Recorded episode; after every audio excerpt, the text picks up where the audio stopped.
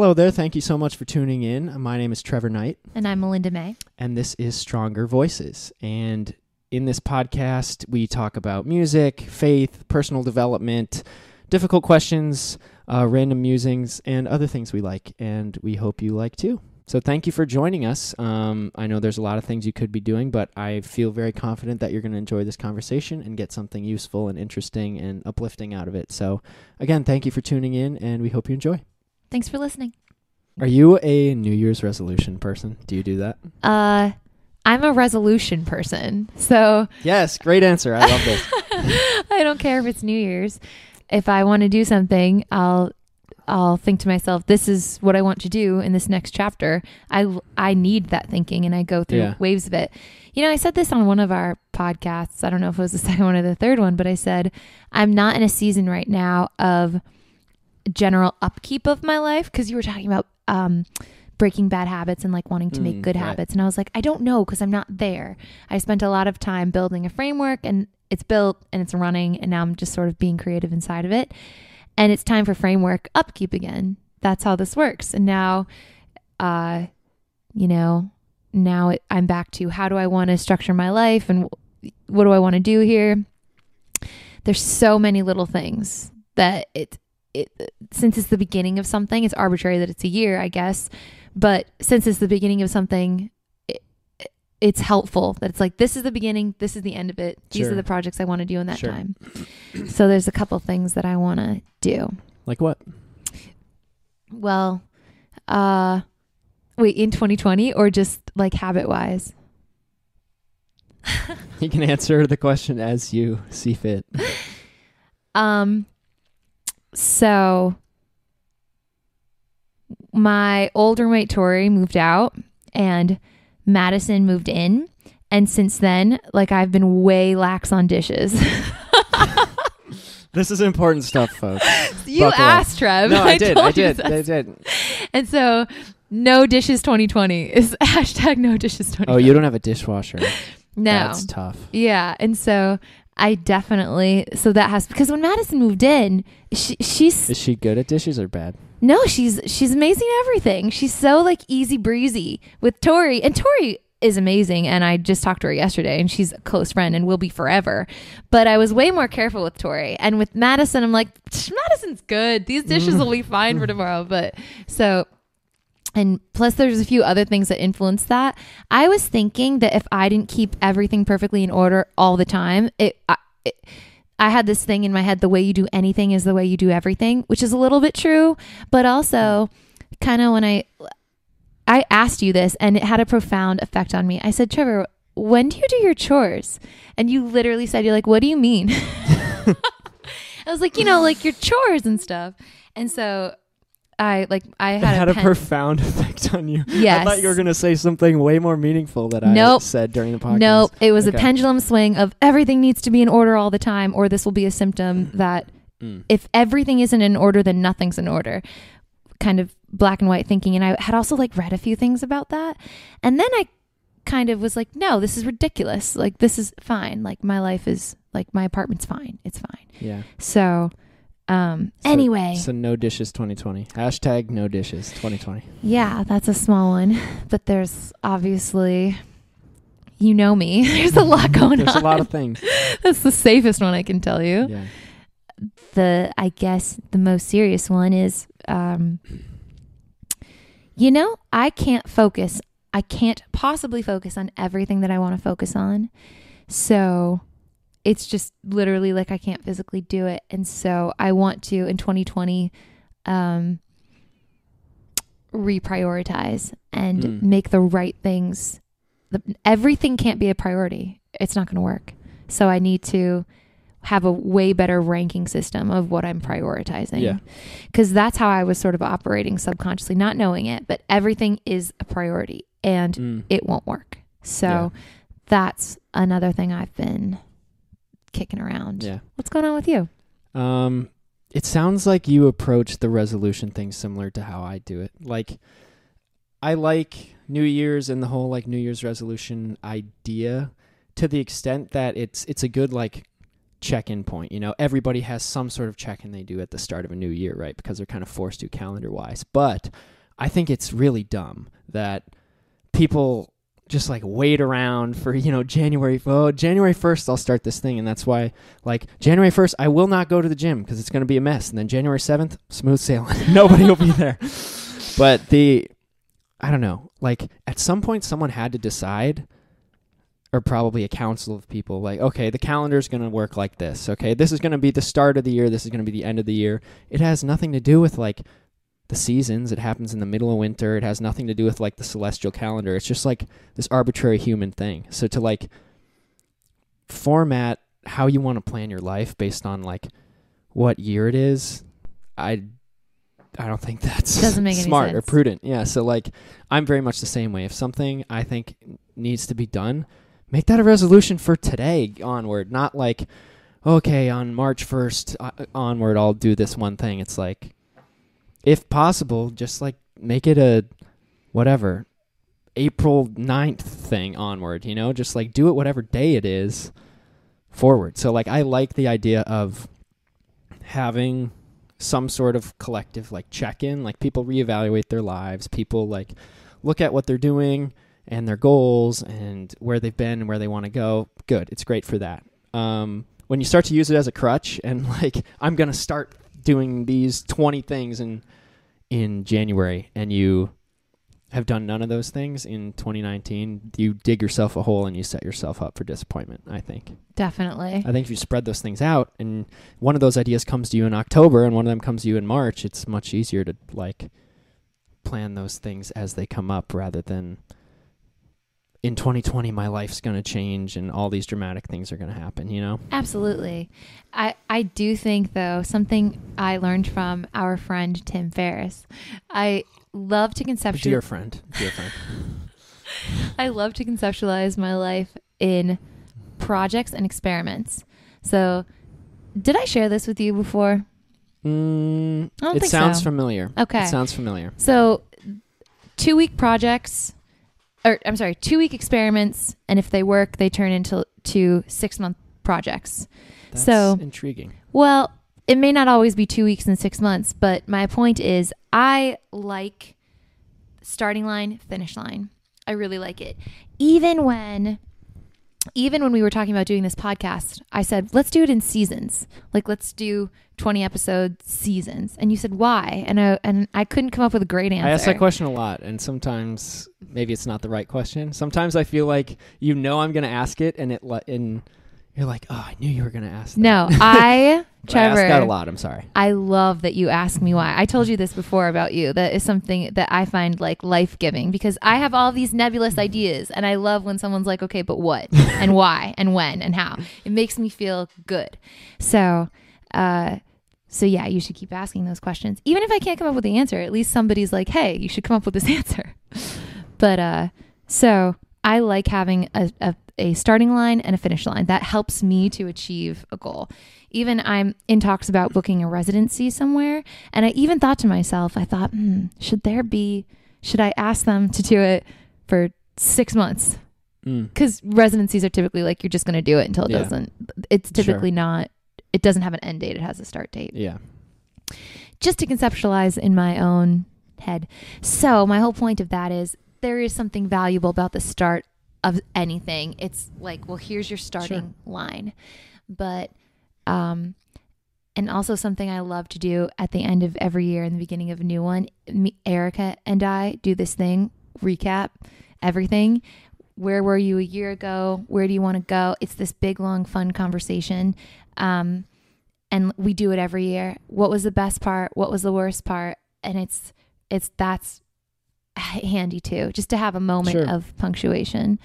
So yeah. What was the best part of your year and worst part of your year? Let's do this. Oh, come on. Oh, man. Man. 2019. My life has changed a lot in 2019. Mm-hmm. I mean, highlights, you know, include, you know, my brother getting married. I got to say a best man speech and sing a song at his wedding, you know, monumentous occasion. What song did you sing at the wedding? I sang this song called When I Say I Do. It's like a wedding song that I had never heard before, and they requested. But it was fun. I mean, that's a huge, you know, family moment. You know, other huge things, you know, I switched industries, obviously, from finance Trev to whatever I am now. And that was great. You know, I got to release my first original music. I got to perform my first live shows. 2019 was huge for you. It was a big year. It was a big year. I recorded a lot of stuff that's coming out in 2020. Started this podcast. Figured out kind of like who I was as an artist and what I want to portray as a brand and the image and the messages I want to convey. And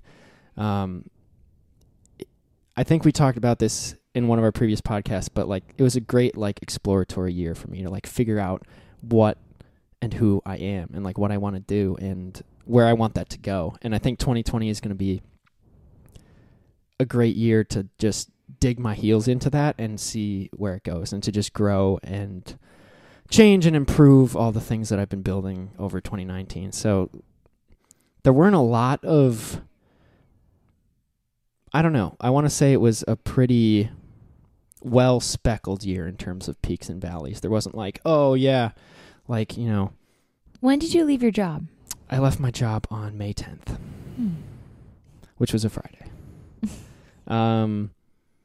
So yeah, it has been very interesting for me to conceptualize that because I know exactly what I was doing in January of 2019 because it was truly a new beginning in many different ways. And I know the headspace that I was in, like it's just, and during that time you were still Finance Trev. Yes. Yes, I was. Mm-hmm. Yeah. So for, yeah, most of the first half of the year. Yeah.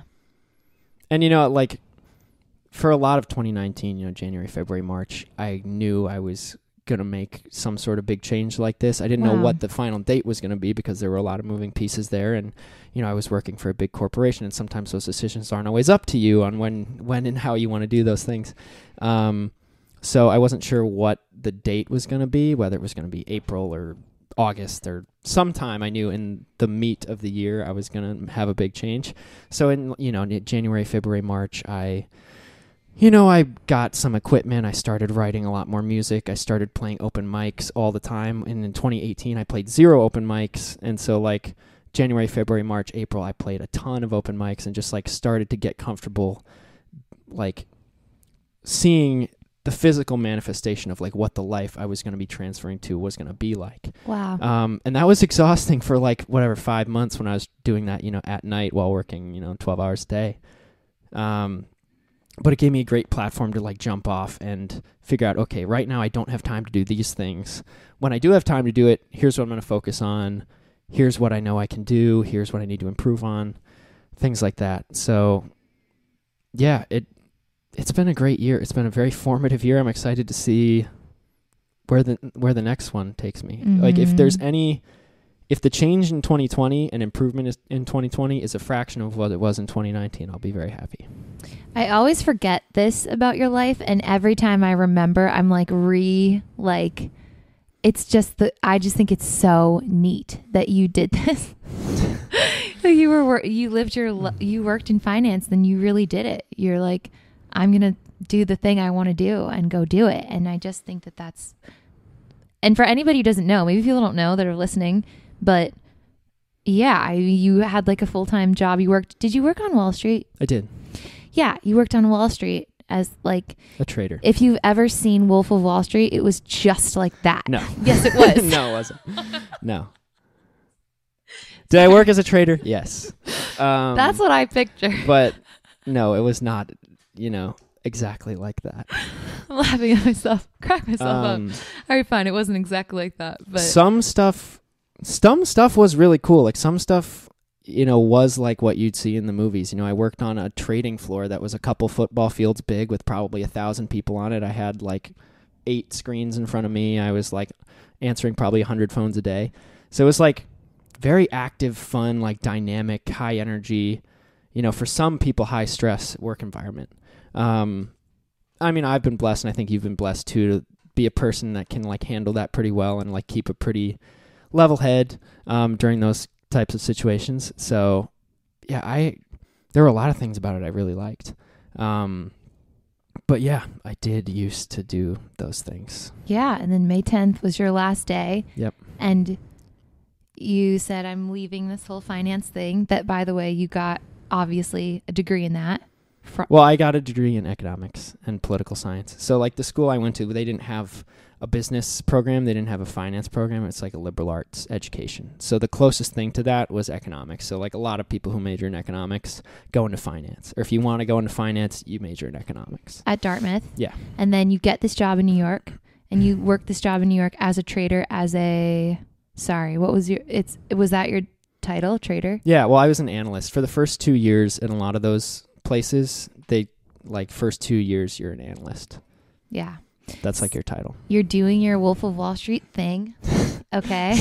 Don't call it that. And then, and you decide, I really want to be a musician. You pray about it a ton and then decide this is the path you're going to take. May 10th is your last day.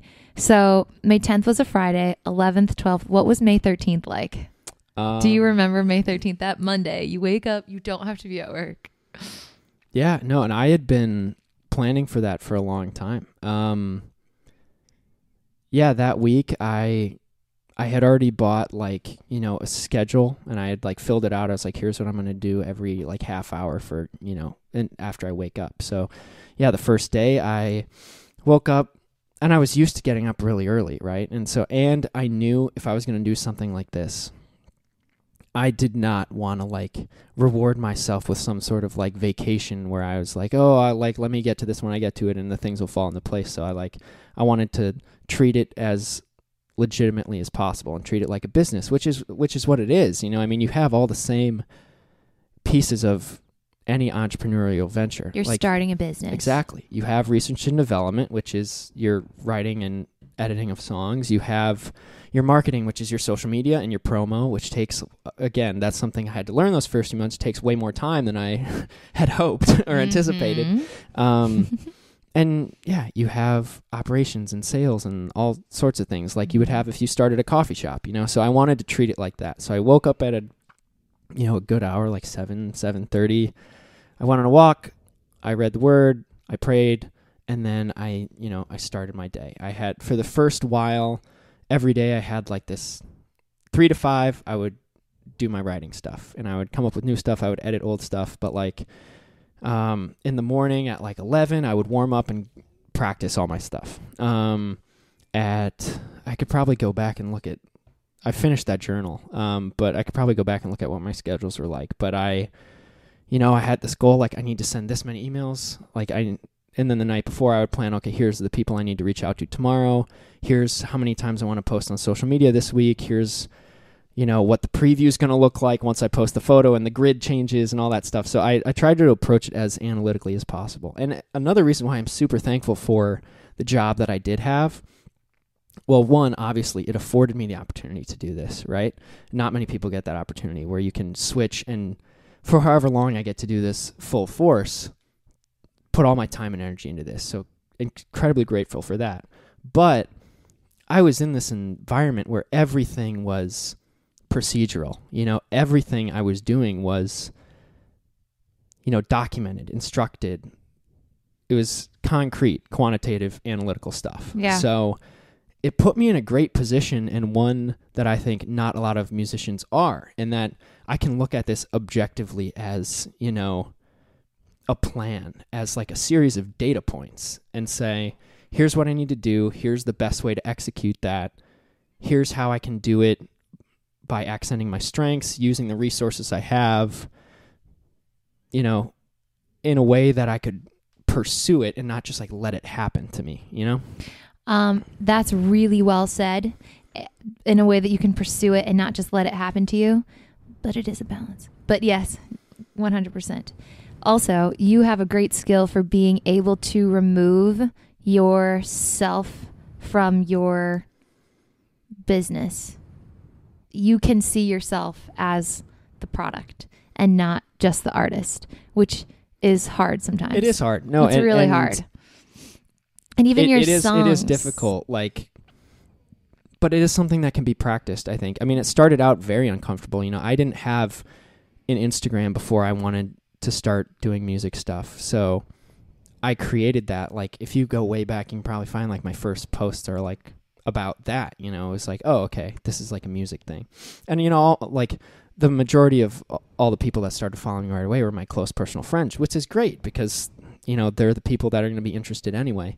But yeah, that is something I had to learn and practice. You know, I didn't like, if you're promoting, again, if you started a coffee shop, it's a lot easier to go put out advertisements in like print, like social media, whatever. Come to my coffee shop. But when it's you, when it's like, here, look at me, here, listen to my stuff, here, come to my show, it feels different. It feels way different because when people respond to it however they do, they're not just responding to your whatever you're selling, they're responding to you, you know, as a person, which can be, yeah, it is difficult to remove yourself from everything like that and recognize that in this instance, you're the product, but it is something that can be learned and it's pretty necessary, I think. It's really necessary.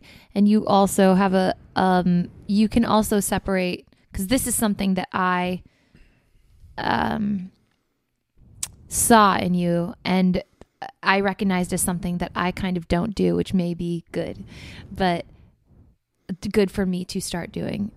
You can separate your songs from yourself quite easily. And so, yeah, I can't. And again, when I started writing songs, you know, not that long ago, I kind of thought that's how most people did it, you know, like that is how most people do it, I think, but not Melinda May, right? Every Melinda May song is a true story, right? I think you told me that once. Well, I wasn't going to tell you guys that. But yeah, well, yeah, it's out. Yeah, that's true. And yes, every Melinda May song is true. But here's the thing that I try to explain about this. It may just be a fleeting thing that I felt for like a second that I was like, ooh, let me explore. So that's why this show on that I'm playing January 7th is called the Off the Record Show. And I'm playing so many songs that I've been afraid to play before because I'm aware that I'm very much the way that I talk about my songs. I say, this is a true thing that happened to me. This is something I deeply believe in. There's an overall big picture here that I think is true about life. Sure. But there are so many songs that I write that are just kind of silly, goofy, or a moment of, I'm not married to this as a part of my value set. Sure. And those are very difficult for me, but they exist because I wrote them. Sure. But I'm always like, someone's going to take this the wrong way. You know? No, but I don't know. Like, you see that as a strength of mine that I can separate myself from my songs. I see it as strength of yours that you can just,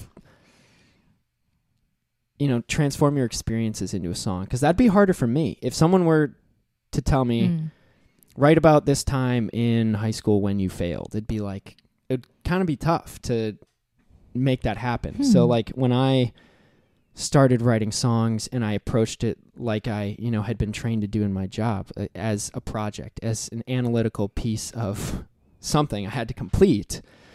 You know, I could think about it in terms of structure, in terms of sound, in terms of form, and, you know, slowly put the pieces together. And you know, along the way you tack on and you invest your emotions and stuff like that into it. I was going to say, I don't fully believe that you are detached from your... No. And I don't think you're saying you're detached. I don't think... But.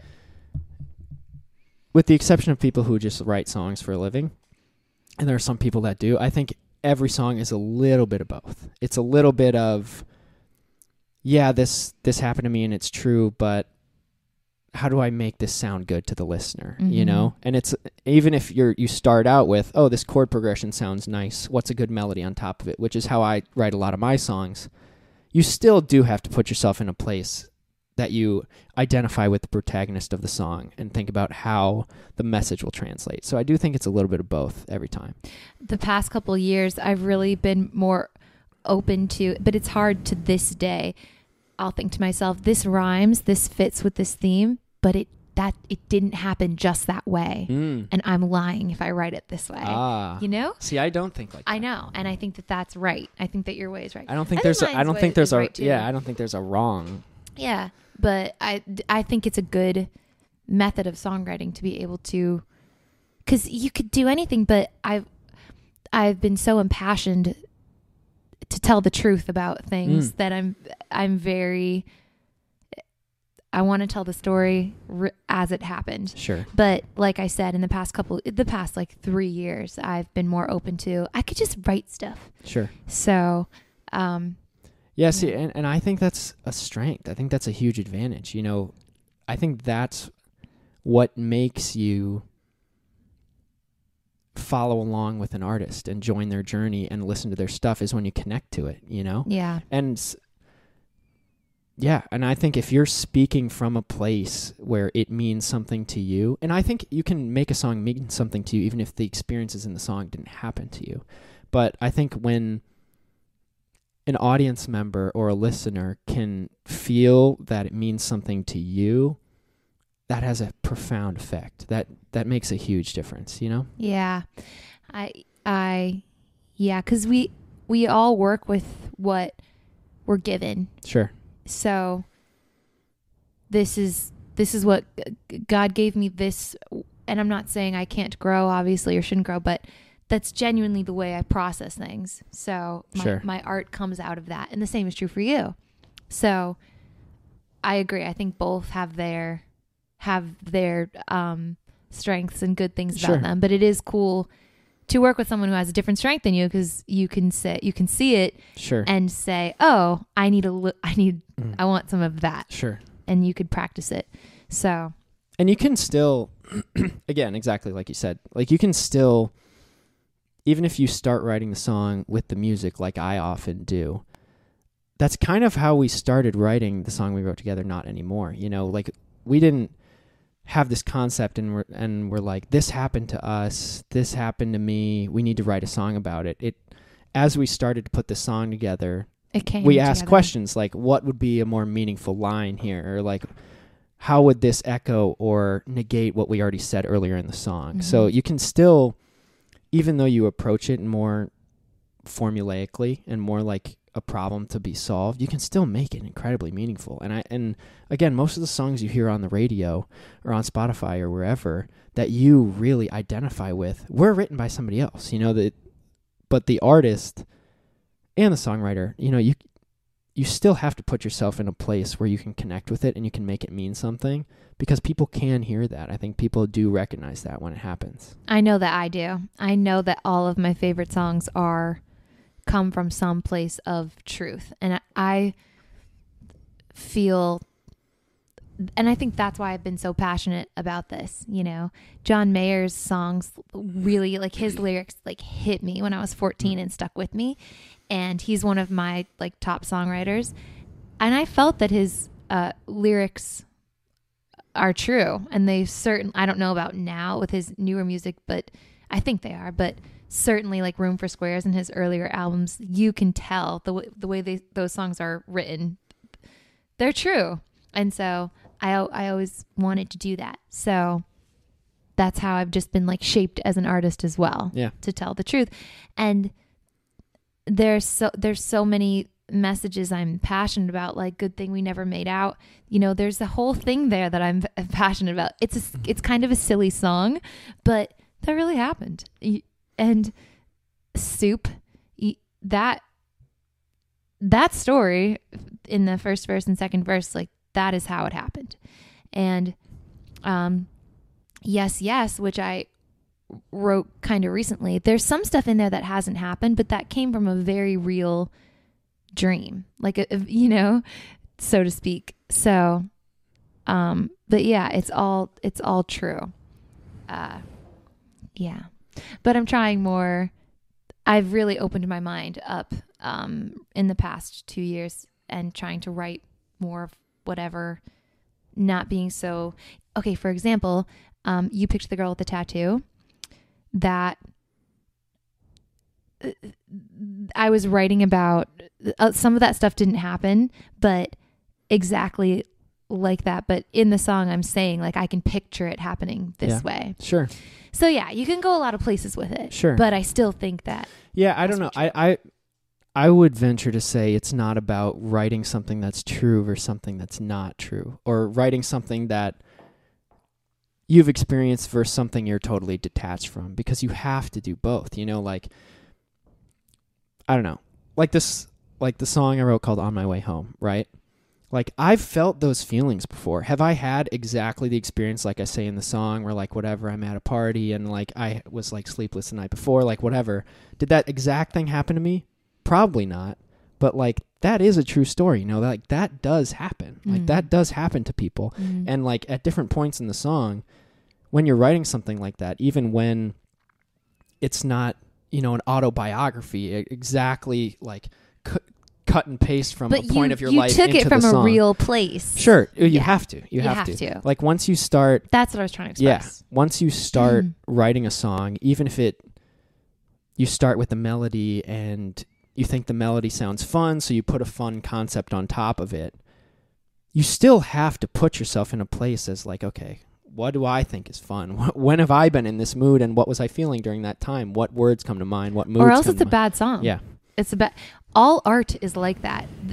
That's what I think. That's the reason why people like art. It's the reason why, for whatever reason, going back, even in the history of humanity, there's art on caves. People like it. They draw. Mm. And part of it is we just want to see it's a very human thing. And even the existence of parables and stories and songs and art, why that's also so important is because we like something true depicted in a way that can't be expressed otherwise. So there's a certain truth in, I think, paintings, a good painting or a song or a story that it's a parable style or like it's archetypical, like there's some kind of true thing in there that would take me pages and pages. It's a 20-page essay to like explain all of that, but there's something, but the simplicity of it in two verses, a bridge and a chorus, there's a truth there that speaks to people. And that's why people like paintings too, because when you see a painting that really strikes you, it's because it's like, oh, there's something in there that's inside of me that's being expressed tangibly in the painting. Yeah. You know, and songs do that too.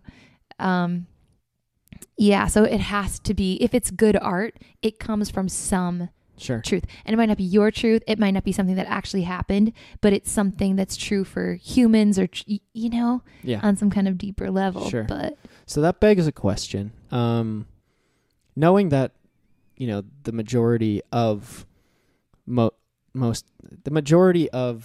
one of your songs is a true story. I've also heard you say, like, you would love to get into writing songs for other people and you'd love to sell some of your songs or explore that avenue, whatever it may entail. How do you envision doing that? Do you think that would be difficult if someone came to you and was like, I need a breakup song, and you're like, here, this happened to me? Or would you write something new? Or if they were like, can you write a song about, you know, this person having this experience? Do you think that would be difficult if you had never done it? So do I think... So... I think that there's nothing that I go through that is not common to everyone. And I think we've discussed this before, whatever it is you're going through, it's not a Trevor thing or a Melinda thing. It's a thing that everybody goes through, guaranteed at its core. And it could probably be reduced to rejection or insecurity or falling in love or a million other things that I can't even name. So I think writing songs for other people would entail, I would want the artist to be impassioned about a message. I wouldn't want them to say, I mean, they could, and this would be a fun exercise. And I did it on the Jimmy Fallon show, right? They were like, write about texting your dentist. Cool. I've never texted my dentist, but I think it came out like a cute little song. So that's fine. But the dream is that someone's like, I need you to help me tell my story. And I'm going to be like, tell me your story. And we'll stay up all night with like, you know, just, and it'll be this like very real thing. And I will understand that and their pain and their struggle, or maybe or their joy or their victory or their whatever that is. And then I, with God's help and the tools and gifts that God has given me, can craft that into, here's how to tell the truth, the very complex, took 8 hours to tell the whole story truth. And here's how we can get it into a 3-minute piece of art that's going to that's going to say, that's going to get the truth of the situation out of you. And that's a tall order, but with God's help, it can be done. That's what I want to do. So that's my idea. And I'll understand it and I'll know it and I'll have been there too. And I'll be on that person's team and I'll be like, ooh, we're going to tell your story, you know, like, let's get this out there. So that's what that's how I see it going down. But yeah, that's interesting. Cause I think that would be really fun. Like, it'd be cool to be, like you said, on somebody's team like that. I do think a lot of times, especially in pop music, nowadays it's done almost the opposite. I think it's done as like the hardo analytical part of Trev, like to the max. It's literally 10 people sit in a room, and like every one of like Ariana Grande's songs, you look at it and the lyrics are, you know, two paragraphs long, and it's written by like 10 people. I have seen that. So you have these people who like just sit in a room and their job is just churn out songs. They just churn out songs. And if you have like a publishing deal and your job is to write, you know, 15 to 20 songs a year, you just like churn them out. So I think it can probably be, I mean, again, it's not an area that I'm extremely knowledgeable about, but I'm sure it's done on a huge spectrum of those ways. Like, you either just like, you know, no feeling, like churn them out, or like you said, you're like on somebody's team and you're like portraying their message in a way that people can listen to and digest and understand. Yeah. And it depends what the objective is. I'm down to try anything. And I'm confident that whatever, and this goes back to whatever the thing is that God puts in front of me to do, I will do it to the best I can. And I'll use all of my resources and tools and things and try my hardest. But if the question on the table is, how do you write for someone else if that's not your story? I think the answer is to let it be, like, get on their team and let it be your story as a writer. If the objective on the table is you're going to write jingles, like texting my dentist or something, okay, let's try it out. But I think whatever the thing comes up to do, that's what I'm going to do. And if it follows any other pattern of anything else in my life, it'll probably take a lot of work. Sure.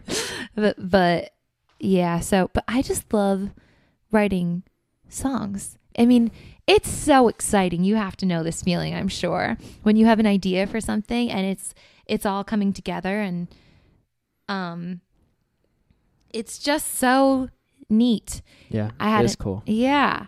So I had a really good writing session yesterday with myself, and I got this idea for a really good song that I'm excited about that maybe I'll play January 7th. Yeah. But and it came out of nowhere. I was writing a whole other song, and I was working on a song that I've been working on for a while, but then I got this idea and I just like ran with it, and and a lot of things came together, and it's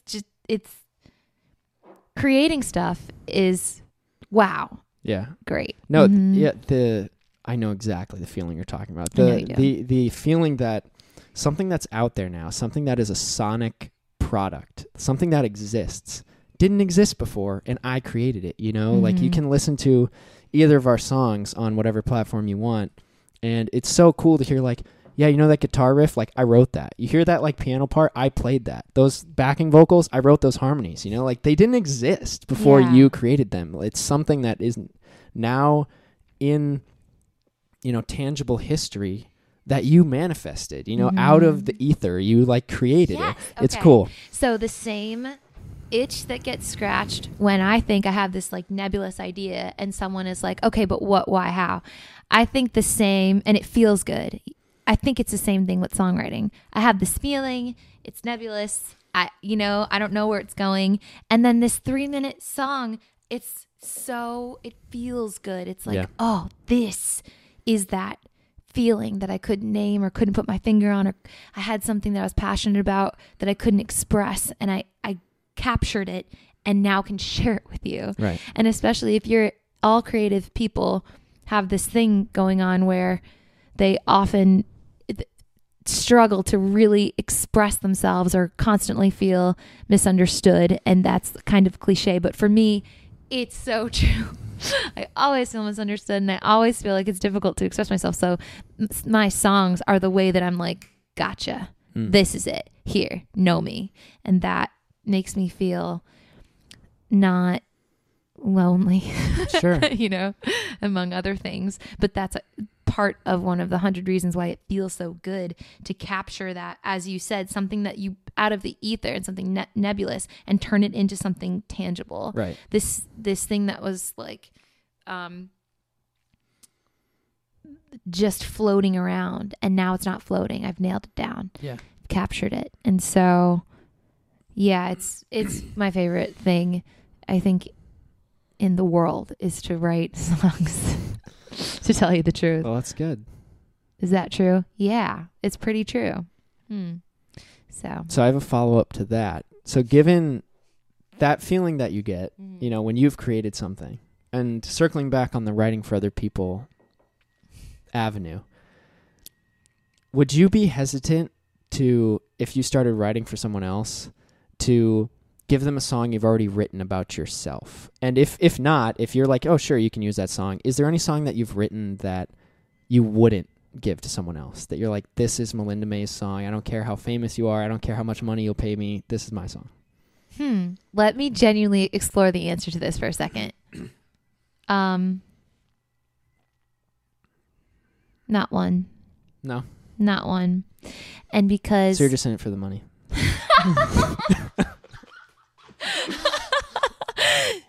No. Just kidding. No, it's because I'm just in it for the message. That's truly it.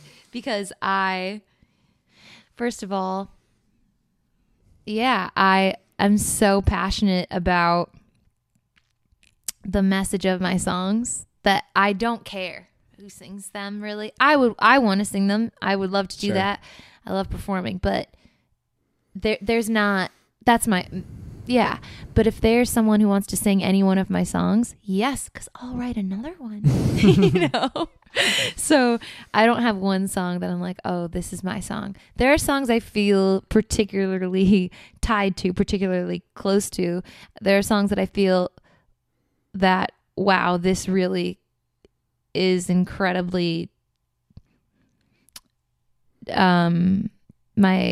it defines me in a way, you know, or something like that. But no, anybody could sing any one of my songs, and it would be such an amazing, I would love that. How about you?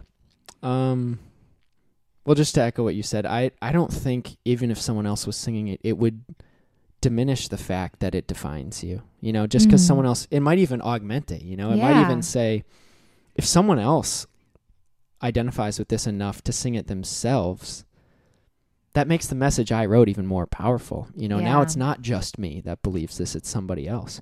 So yeah, I don't think I would have a problem with that either. I wouldn't want to, you know, totally give them up to the point that I could never, you know, play them if I did my own show, because, you know, I did write them. But yeah, no, I agree. I think if it's something you're passionate about to the point that,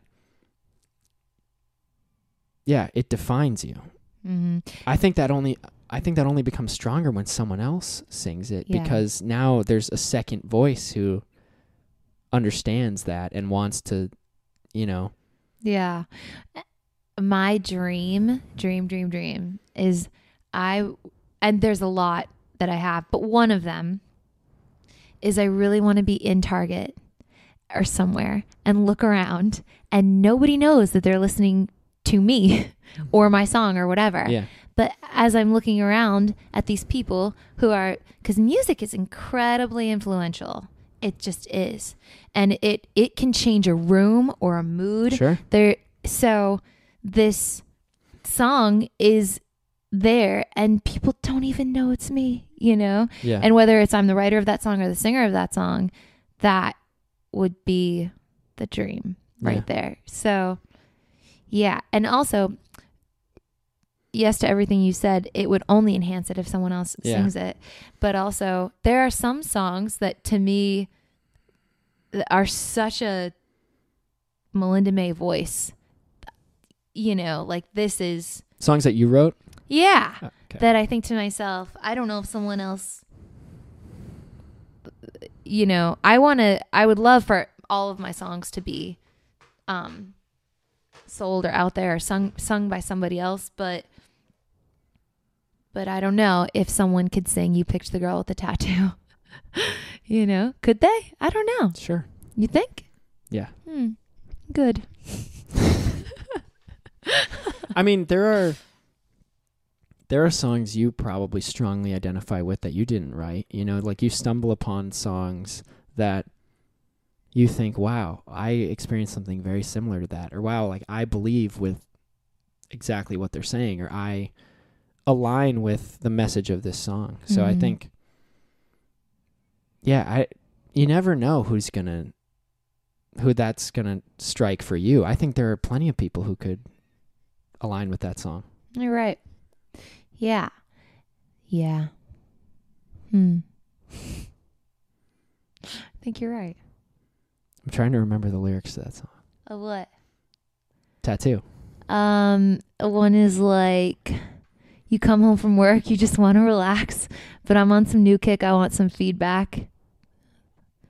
I see it all play out from tonight until our last.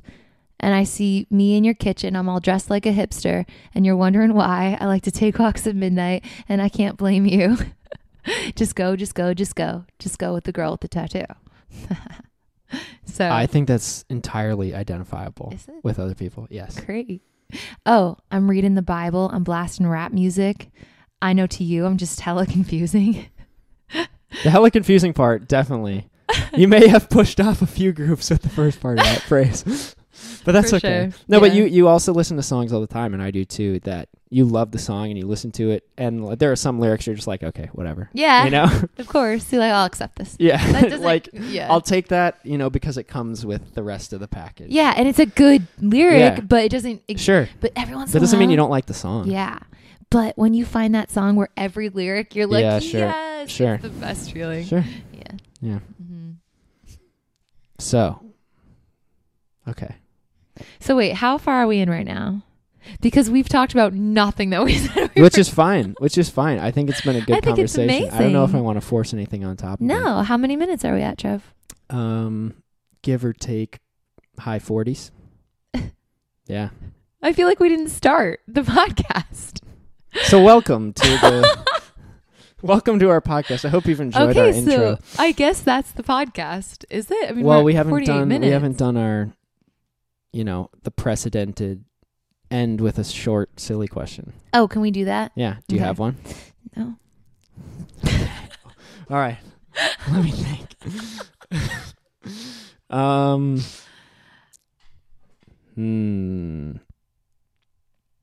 What is something that you did in 2019 that you absolutely will not do in 2020? That's a deep question, Trev. It is? Okay, yeah. I can think of a different one. But it's so good. Should we talk about it?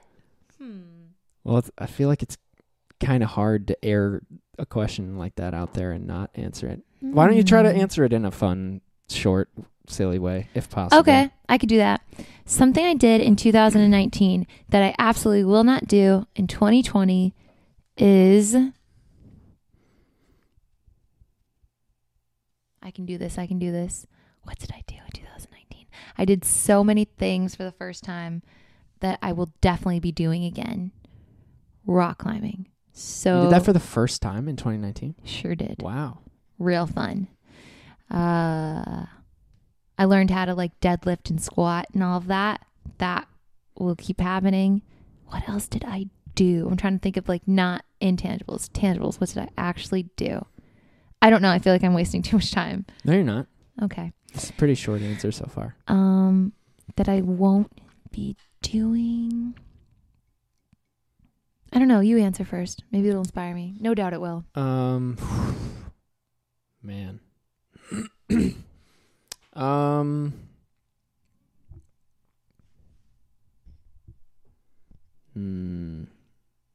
Well, in 2019, I took a 7-month break from posting anything online, any shows, and I needed that.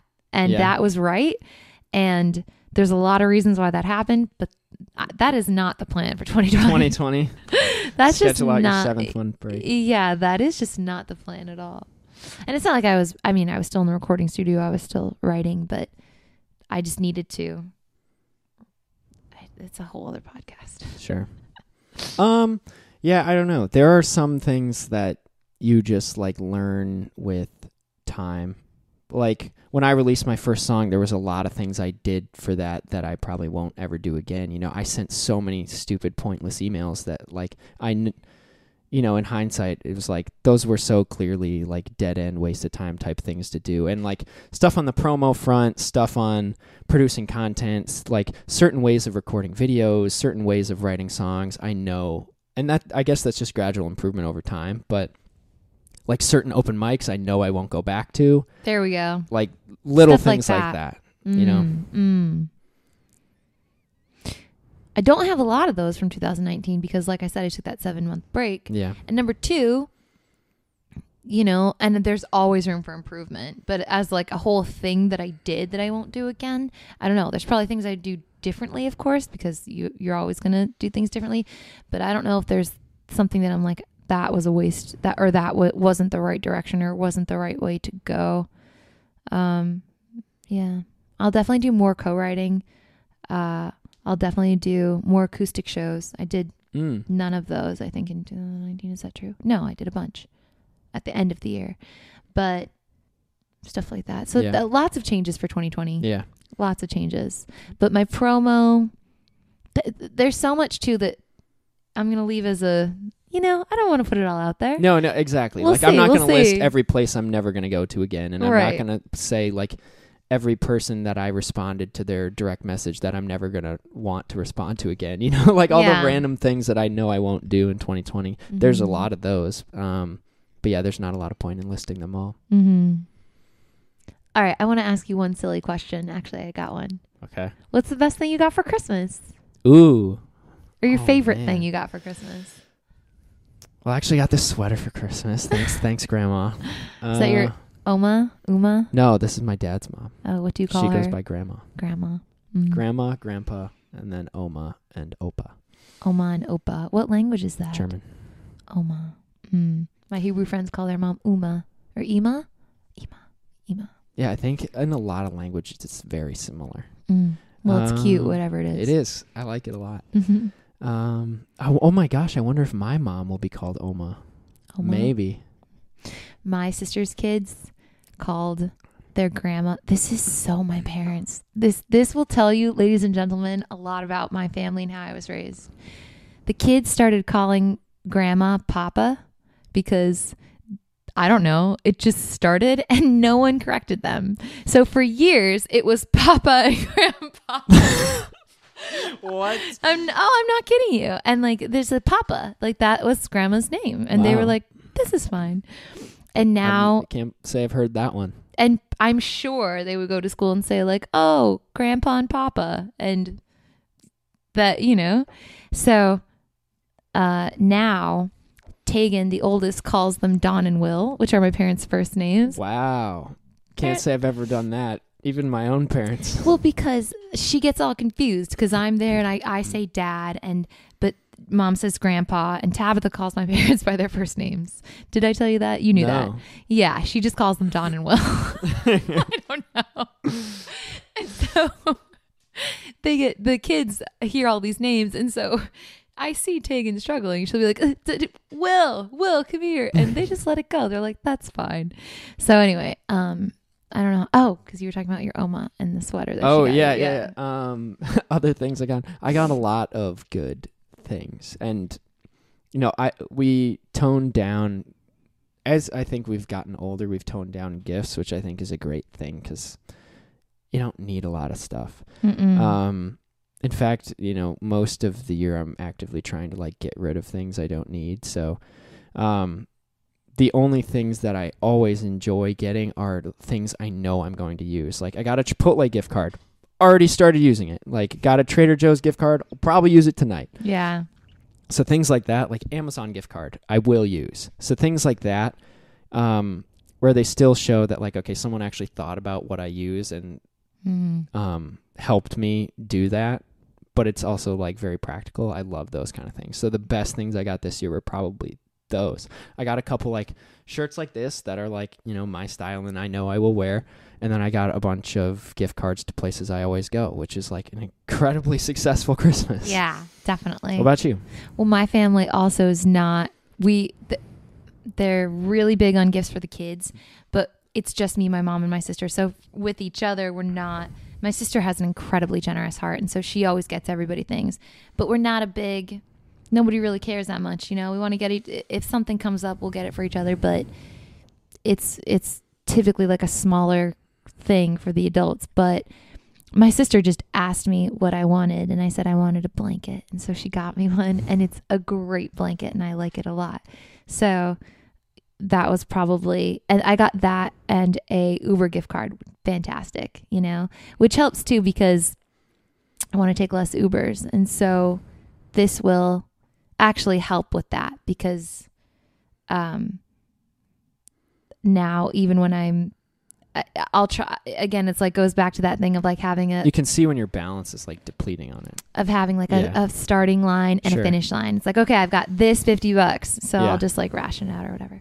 But anyway, so yeah, it was a great Christmas. I don't really care about, you know, it was way more about all the games I played with my nieces and nephew. It was just so stupid and fun in the best way. Yeah. So that's what Christmas is about, just spending time with people we care about. Mm-hmm.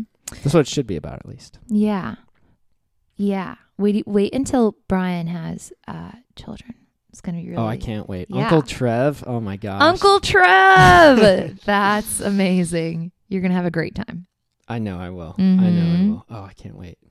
And my parents are gonna love that too. Oh my gosh, they're gonna love grandchildren. I wonder if the night holidays will look a bit different. Sure. In a couple of years, probably, if your brother has a bunch of kids. Yeah, sure. Yeah, I could see it. I'm excited for that, though. Yeah. It's good. Yeah. I think the holidays are fun for kids. You know, I always looked forward to holidays when I was a kid. So I think kids make holidays more fun. Yes. They inject energy into everything, you know? Kids make life fun. Definitely. For me anyway. Definitely. Like I told you, I instantly transform into some kind of 11-year-old boy, you know, it's fantastic. Like who can like, oh, it's just the best. Cause I'm the aunt, you know? And so I make the conscious decision to be like, I'm not your disciplinarian. I'm not doing that. Like if mom tells you something and you and I look at each other like, hee hee hee, that's fine. Cause I'm Aunt Melinda. Yeah.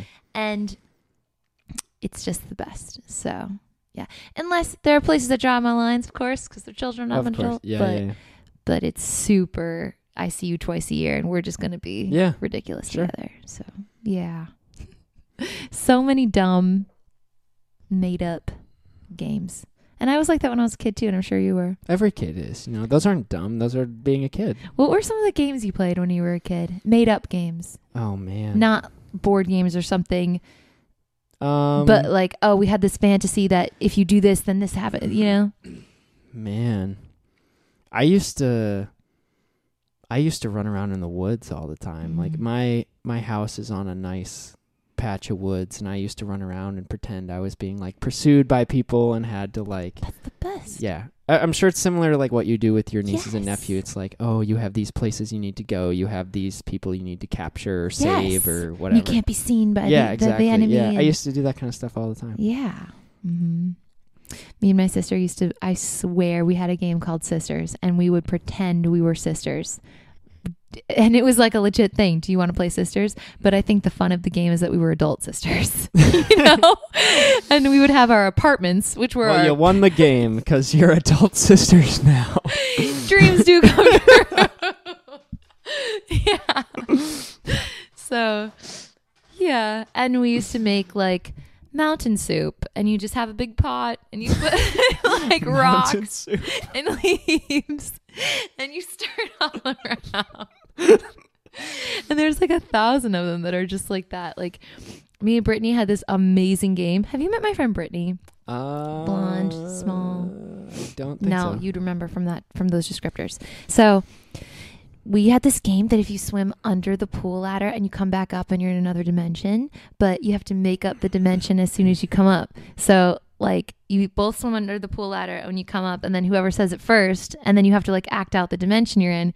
It was just great. It was a great game. But again, like there's no rules. There's no way to win. It's just a fantasy game. But, and I could name like 12 of those that I used to love to play and that I still love to play with these people.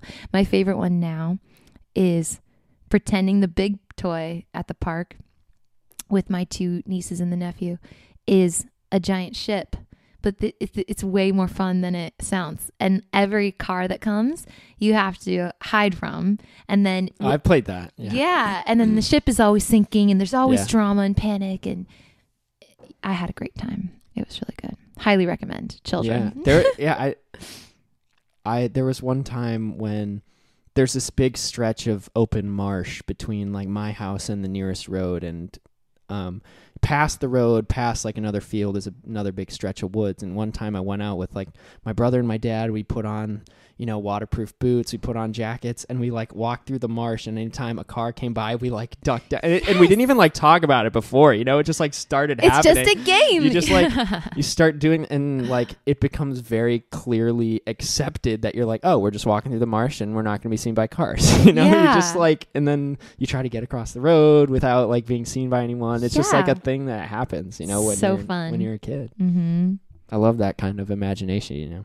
Yeah, me too. Lindsay Sable was great for that. She you know Lindsay, obviously, but she, we were so down for anything when we were kids. Oh, we would build these obstacle courses in my backyard and go through them just for fun, you know, which is so weird. But like, there's a mud pit, and then you have to jump over this thing, and you have to do this thing. We were very intense. Yeah. Simpler times. Yeah, for sure. Yeah. But I really love my life. You know, I was very happy to come home, and yeah, I'm grateful to be here. I like it. It's good. Yeah, me too. Good. That's good. Is it true for, like, I know it's true, but were you happy to come home here to New York? Yeah, I mean, I'm pretty adaptable. Oh, sorry, I didn't know that was your foot. I don't think it was. Maybe it was. Never mind then.